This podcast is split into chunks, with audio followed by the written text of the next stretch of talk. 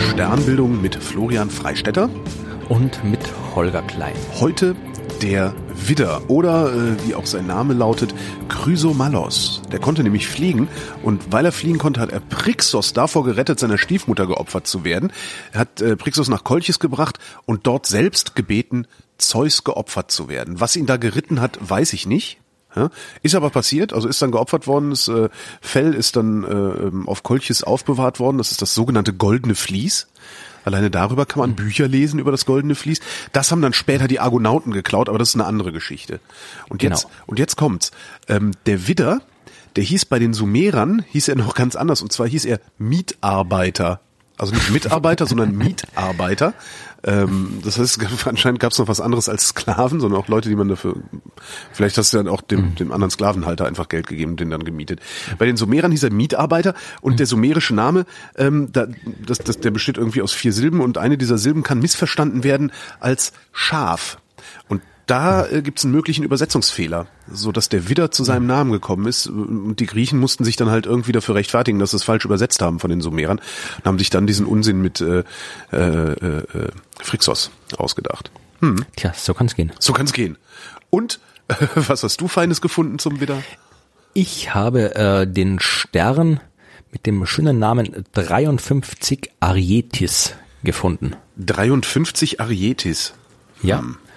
Das ist ein Stern, also der Name kommt von der ist ein alten Sternkatalog und äh, ist eigentlich ein Stern, der jetzt so äh, auf den ersten Blick jetzt nicht wahnsinnig dramatisch beeindruckend ist. Also mit freiem Auge kann man ihn eigentlich nicht sehen. Ja, der ist äh, gerade so eine scheinbare Helligkeit von sechster Größenklasse. Also wenn es wirklich, wirklich dunkel ist und man wirklich, wirklich gute Augen hat, dann kann man ihn vielleicht gerade so sehen. Äh, in der normalen Bedingungen eigentlich nicht. Das ist ein Stern, der ist so schwächlich, dass er nicht mal einen Eintrag in der deutschen Wikipedia hat, das arme Schwein. Tja, dabei ist es so sehr interessant. 750 Lichtjahre ist er weit weg und er ist ein sogenannter hyperschneller Stern. Ein Hyperschnellläufer oder Runaway-Stern. Wo läuft er denn so schnell hin? Ha, also, äh, wenn, wenn du jetzt sagen würdest, ein Schnellläuferplanet, würde ich denken, okay, der flitzt ganz schnell um seinen Stern rum. ja, äh, wie schnell ein Planet sich bewegt, hängt ja nur vom Abstand zum Stern ab. Ja. Nee, dieser, äh, jeder Stern hat ja auch eine Eigenbewegung. Ja, also Sterne bewegen sich an unserem Himmel weil die Erde sich dreht, aber jeder Stern hat auch eine gewisse Eigenbewegung. Ja, also eine Bewegung, die jetzt nichts mit der Bewegung der Erde zu tun hat. Und äh, typischerweise sind das so halt, ja, unsere Sonne äh, sind also Geschwindigkeiten von von äh, paar Dutzend Kilometer pro Sekunde, mit der sich ein Stern bewegt. Manche Sterne sind aber wirklich, wirklich schnell. Ja, also äh, die können sich äh, mit bis zu 1000 Kilometern pro Sekunde bewegen. Ja, wohin? Dieser, äh, Wo, wohin bewegt er sich denn um Himmels willen?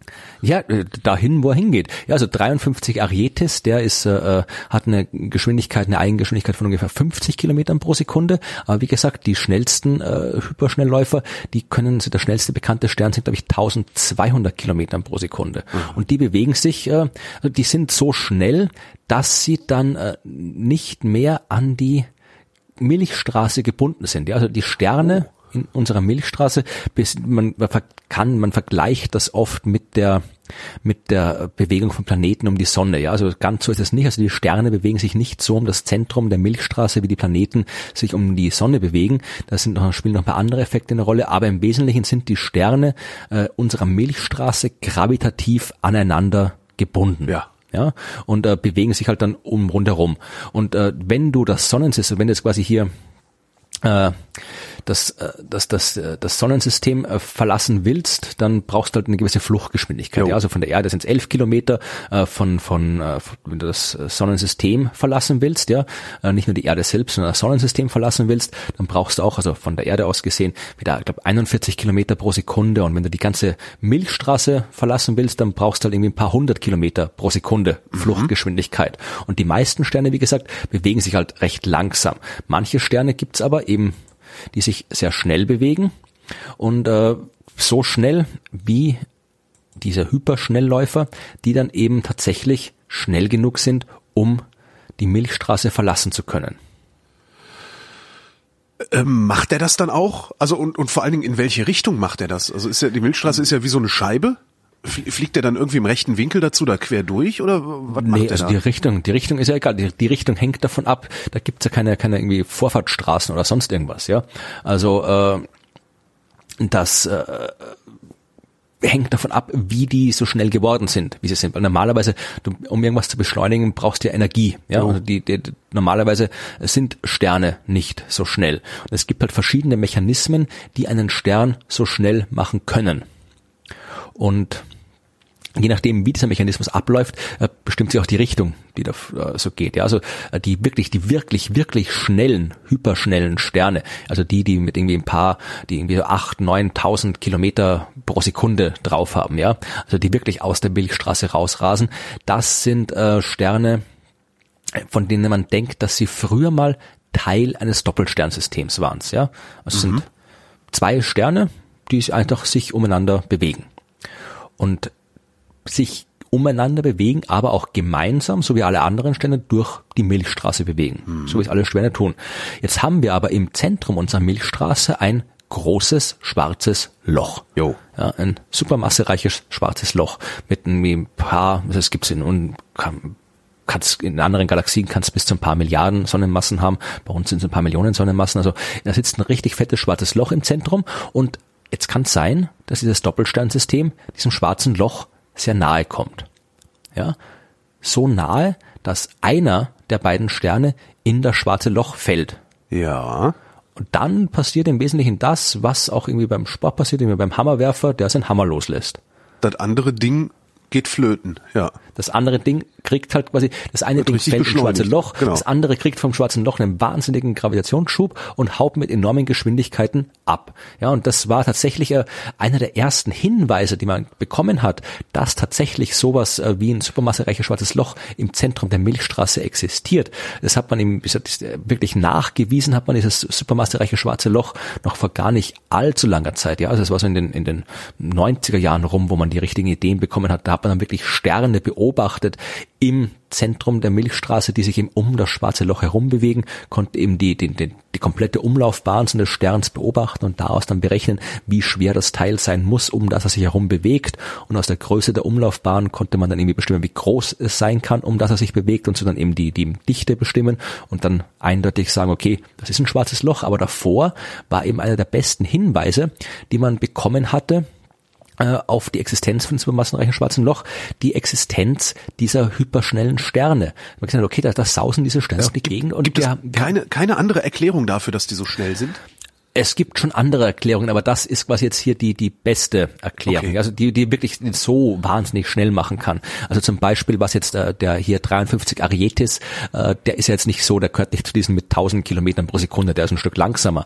Äh, der kann auch bei Supernova-Explosionen äh, Schub- entstehen. Also Schubs bei, drei, haben, ja. Genau, also bei 53 Arietis geht man davon aus, dass der äh, vermutlich im, im, im Orion-Nebel entstanden ist. Ja, also vor ein paar Millionen Jahren ist vielleicht hat er auch da irgendwie war der auch Teil eines Doppelsternsystems und der andere Teil, der ihn umkreist hat, der muss irgendwie anscheinend größer gewesen sein, hat dadurch seine Energie und seine Masse, also seine, seine Energie schneller verbraucht, äh, ist zur Supernova geworden und bei dieser Explosion ist er dann quasi rausgeschleudert worden und so schnell geworden. Also das ist auch eine Möglichkeit, wie so ein Stern recht schnell werden kann.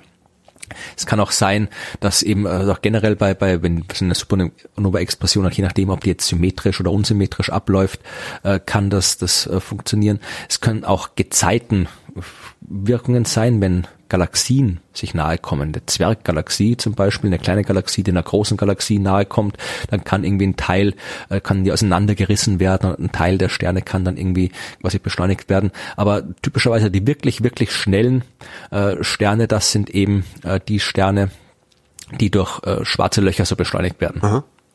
Aber es gibt Ausnahmen. Also man kennt einen Stern zum Beispiel, bei dem man, man kann, man sieht ja, also die sind da wirklich so schnell, dass die wirklich sich quasi in, in weil sie dann eben auch nicht mehr in, nicht mehr an die Milchstraße gebunden sind, bewegen die sich quasi so in, in gerader Linie weg. Von wo auch immer sie herkommen, in gerader Linie weg. Und äh, das kannst du dann zurückverfolgen, ja. Dann siehst du, wo er herkommt.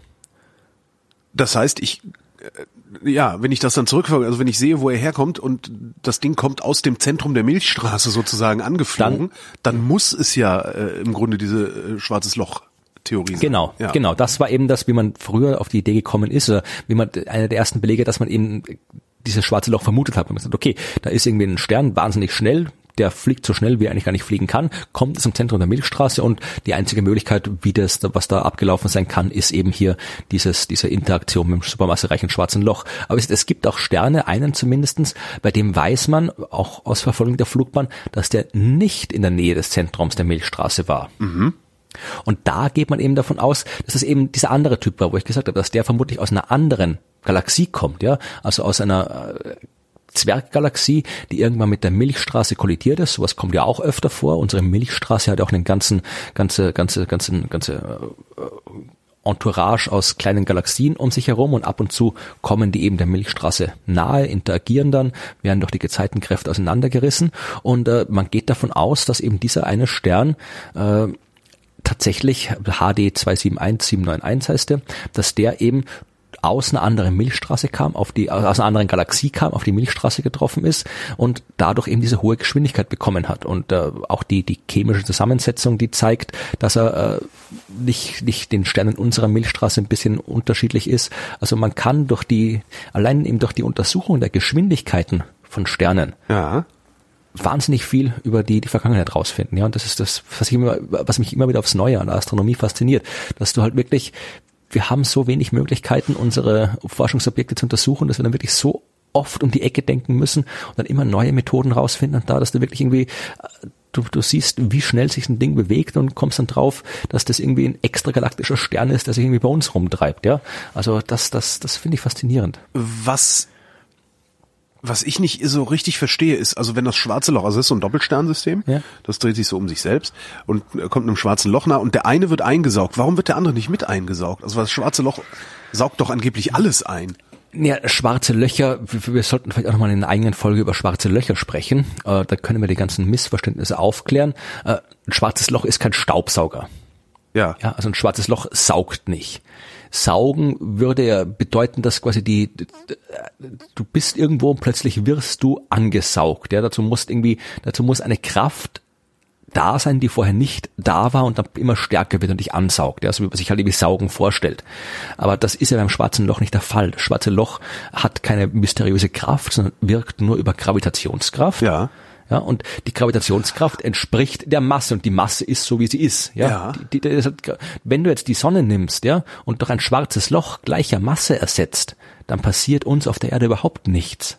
Also wir sterben trotzdem alle, weil halt kein Licht mehr da ist, ja. ja. Aber, aber, aber rein der Umlaufbahn passiert überhaupt nichts, weil die Masse ist genauso groß wie vorher. Und damit ist auch die Anziehungskraft genauso groß wie vorher. Und die Erde wird genau der gleichen Umlaufbahn um die Sonne folgen, äh, um das schwarze Loch folgen, wie es um die Sonne gefolgt ist. Was das Besondere am schwarzen Loch ist, ist die Tatsache, dass dort so enorm viel Masse auf so enorm kleinen Raum konzentriert ist. Die Dichte ist so enorm hoch.